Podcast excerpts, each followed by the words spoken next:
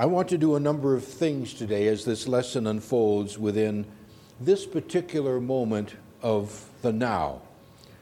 First, to reinforce in our belief systems, meaning what we have elevated in consciousness to the status of truth, for we can put anything we care to on that status in our lives that we choose.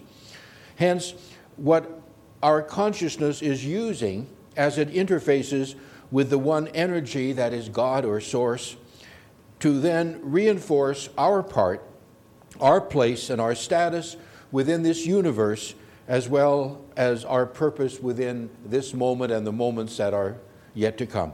Secondly, and based on the law of consciousness, or the law of attraction, if you will, I want to assist in our prioritizing what is vitally important for us personally, and as a ministry, maintain and therefore enhance our connectivity on a conscious level to the energy source that knows nothing other than its own reality, its own self. Hence, only life, only harmony, only abundance, and only peace. Thirdly, to reinforce what I believe to be an absolute necessity on our part to either begin or to enhance a process that allows us to systematically be more deliberate in the life we are creating for ourselves, for remember, we are the creators of our own reality.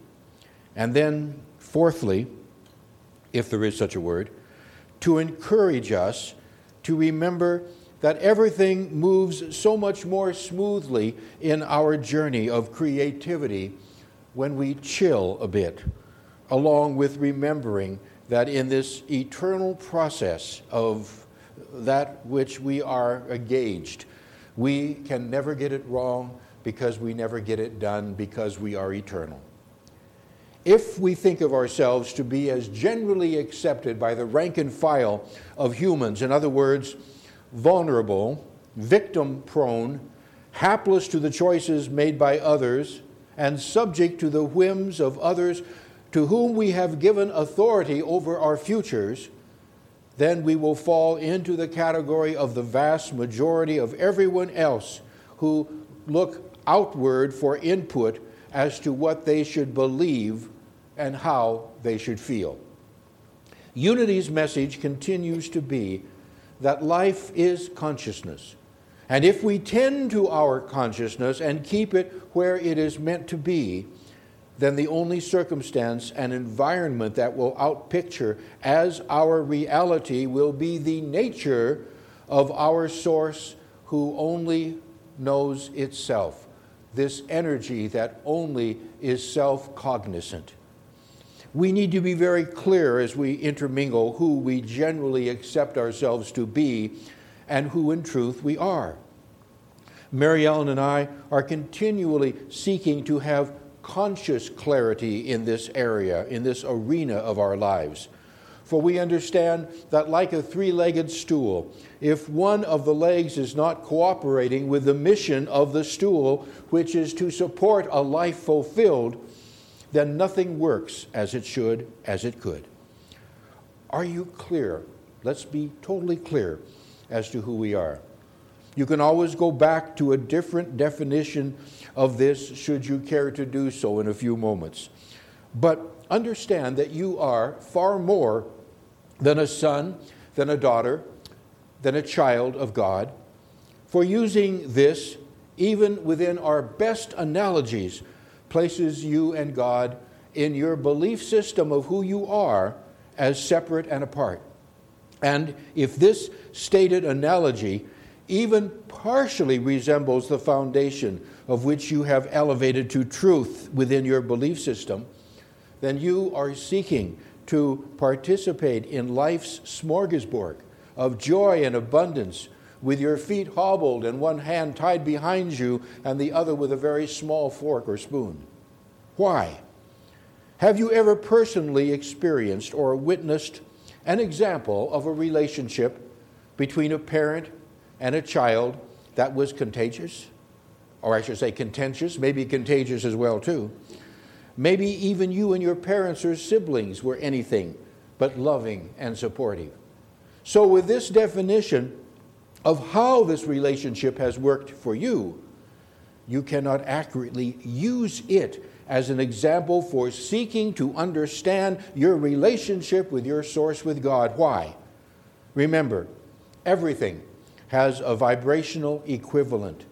And if we seek to understand our relationship with the energy we call God, but based upon an experience between us and our parents that wasn't supportive and happy, then this becomes the foundation of expectation for our interface between us and God.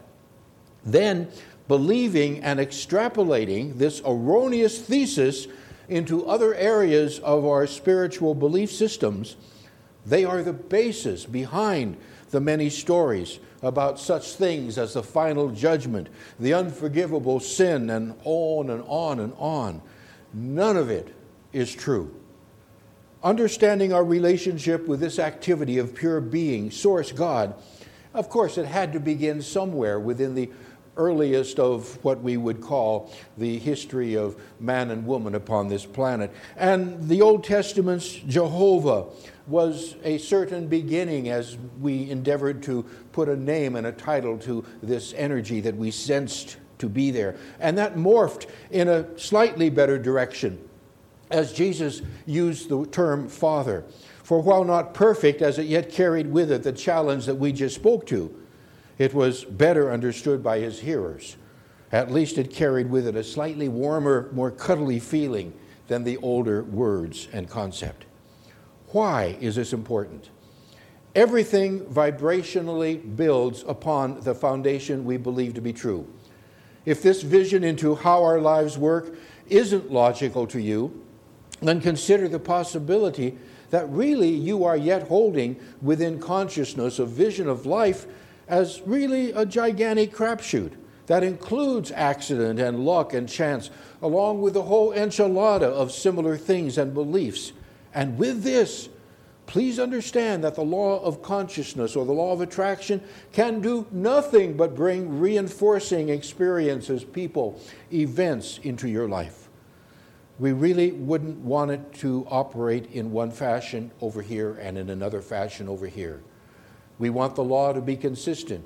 We just would rather not have this consistency here because we have put in bad input, but it still works as the good input over here works as well.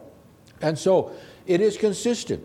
And we then have the joy of learning how to be a cooperative partner in the working of the law for joy and abundance and light. Miserable sinner concepts intermingled with a judgmental universe, if held as a truth within consciousness, they will bring experiences that will appear to reinforce this, as will our buying into the rantings of the doom and gloom prognosticators, along with the actions of some that might be labeled by you as inane or fiscally irresponsible. They bring energies where into our vibrational universe, into our vibrational signature, that will then reach out for an automatic response from that which is central casting and carpentry, for inviting these energies into our innermost being, responding to them, will bring experiences that we will think will be lack and shortage. That we do not have to do. What I am saying is that nothing can come into our lives that doesn't find a vibrational match within us. For this is how we are the creators of our own reality. Now, how does something become a part of our vibrational signature? One of two major ways. We shout yes at something or we scream no at something. So the question of the day is, what are we shouting no toward? Forget the affirmative stamps of approval we place on happy things, for that isn't what brings into our life challenges. People never come to Mary Ellen or to me and say, I've had too much happiness in my life, help me. You know, that seldom happens. Whatever we give attention to, and this is regardless of our putting a label on it as unwanted or even repugnant or repulsive, Everything has an energy or vibrational pattern. And this attention on our part to it vectors into our consciousness that very same energy pattern that now, but as a part of our vibrational signature, we are offering it to the universe. It finds more of the same for us to experience and obviously enjoy, for why would we have asked for it in the first place? Let's go back for a moment to another vital part of this understanding that allows us to fish rather than cut bait. It is our relationship with the energy we call God or Source. Remember, it is greater than father-child, greater than father-son, uh, greater than father-daughter concepts that carry with them their own set of inaccuracies and limitations. What we now discover is the reason behind why, as the psalmist said, we, what we think becomes our life. For as we rediscover who we truly are, the very essence of pure being, of God, of source energy, presently but here in physical form, here participating within the dance of creation itself, and factor this awareness more and more into our conscious moments, life becomes progressively what it is intended to be. The power you wield is the same power that created universes. So how does this creative experience work? Remember, the universe is vibrationally based. We know that. Color, light, sound, everything. And all things can be defined as a vibrational frequency. Thought can do. We always have the choice as to what we want to dance or play with by virtue of where we apply our focus. Shouting no at something has the same impact of shouting yes. For it isn't the words we speak, it's the focus we give to an energy that is but masquerading at that moment as person, place, event, or thing. So become embroiled, become resentful, angry, downright mad about or over anything.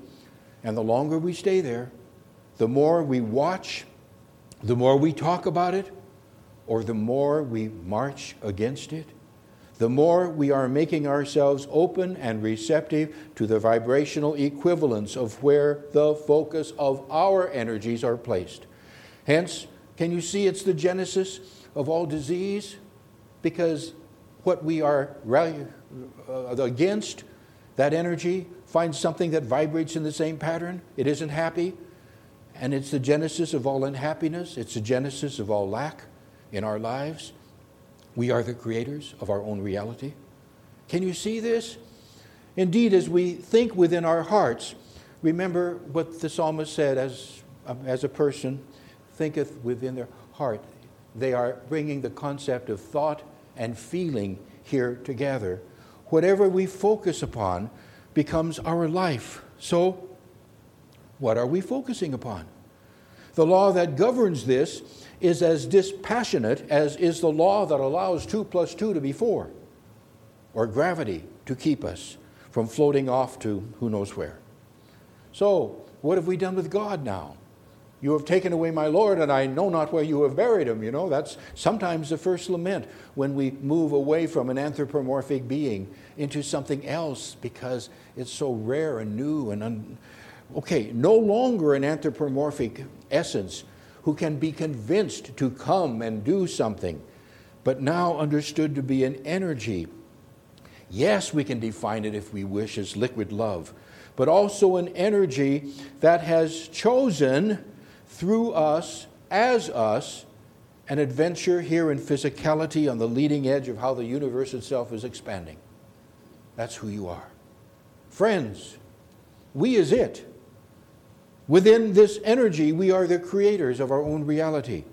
And if in charge of this and understanding why and how, we can now choose to either dance with the dance of recession or depression and beyond, or we can make the conscious choice not to, but we have to make the choice to fish or cut bait. Lackadaisical, sloppy, apathetic, stupid choices on our part, as we mesh with the law of consciousness or the law of attraction, and we can't ever exclude ourselves from that activity, is the knee-jerk choice to cut bait. And making that choice, and because we will not like the outcome and will probably increase the volume of our bitching and moaning, will then give us more energy to what we don't want and bring more of it into a focus within our life. So, now what? What do we do? We begin more to be the godlings that in truth we already are. And we not only monitor then where we are allowing our attention to be focused, hence being far more selective as we realize that this focus becomes like a Star Trek tractor beam to vibrationally draw the equivalent of our focus into our lives that will manifest as person, place, event, circumstance, thing, or condition. Can we have a clue as to what is being drawn, what we are attracting before it actually solidifies into manifest form? For thankfully, this dimension provides us with a buffer of time in this regard. Of course we can. Take an example that recently has appeared perhaps on your radar screen as you have watched the news or as you have watched people talk about something that has come out of our capital in Washington, or North Korea, or China, or Afghanistan, or Fargo, or, and now your fill-in for that one, okay? If watching it brought joy, pleasure, anticipation, excitement, appreciation, and love bubbling over, then the vibrational equivalence thereof will be vitality, wholeness, abundance, and fulfillment. You see, how you felt during these observed moments or of watching or talking are the indicators of what, if left unchanged, will reach out and bring a focus within your own life, similar frequency, things, circumstance, events, and people. So as a conscious or knee-jerk reaction, we each fish or cut bait every moment of our lives. If left to default, hence to the energies of they who know not and know not that they know not, then settle in to join the many who will be able to say, see, I told you so. See, what I feared most has come upon me. Well, never could it just descend upon you all by itself. No more than what we love and appreciate can link up with abundance and wellness only to magically descend upon us all by itself. It is a process.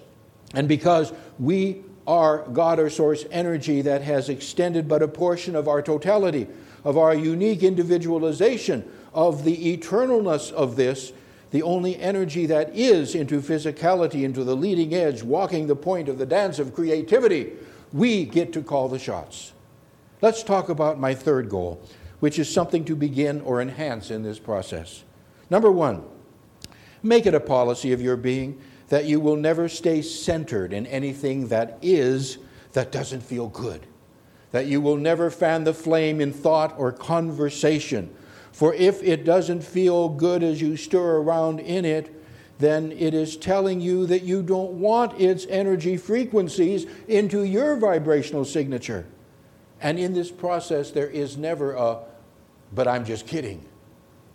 Number two, make it a concerted May create or update your treasure map that has images of the desired things, encounters, circumstances, along with words that speak to appreciation and worthiness and thankfulness that you look at often. Number four, remind yourself often of who you are until this awareness sublimates anything you might have been taught along the way. Who are you? In first person. I am source energy presently participating in a physical form here on the leading edge of the expanding universe. And then, as I often add, and I can never get it wrong because I never get it done. I am eternal. And then, chill more. Play more. Do things that are fun as often as you can. Don't ever fall into the trap of thinking that your mission is to please another at your expense. Your mission is joy. And you get to choose the venue. You're doing it all the time, but to do it on a conscious level. Aha. Chill more. There are no hoops you have to jump through, certainly no imposed standards of religiosity to which you must subscribe in order to be found in the favor of a God that never existed in the first place. Find ways to play more and realize that the only reason you ever emotionally feel anything unpleasant is because in that brief moment you are out of alignment with who in truth you are. Nothing more. Don't ever make a big deal about feeling bad. Just reach for something that is happy and joy-filled. And then, if you have as a part of your daily practice the Lord's Prayer, see how you feel when you add a couple of words to one of the, of the stanzas in the prayer. Hallowed be thy name. The added words, as I might say it, hallowed be thy name. Thy name is Larry. God bless.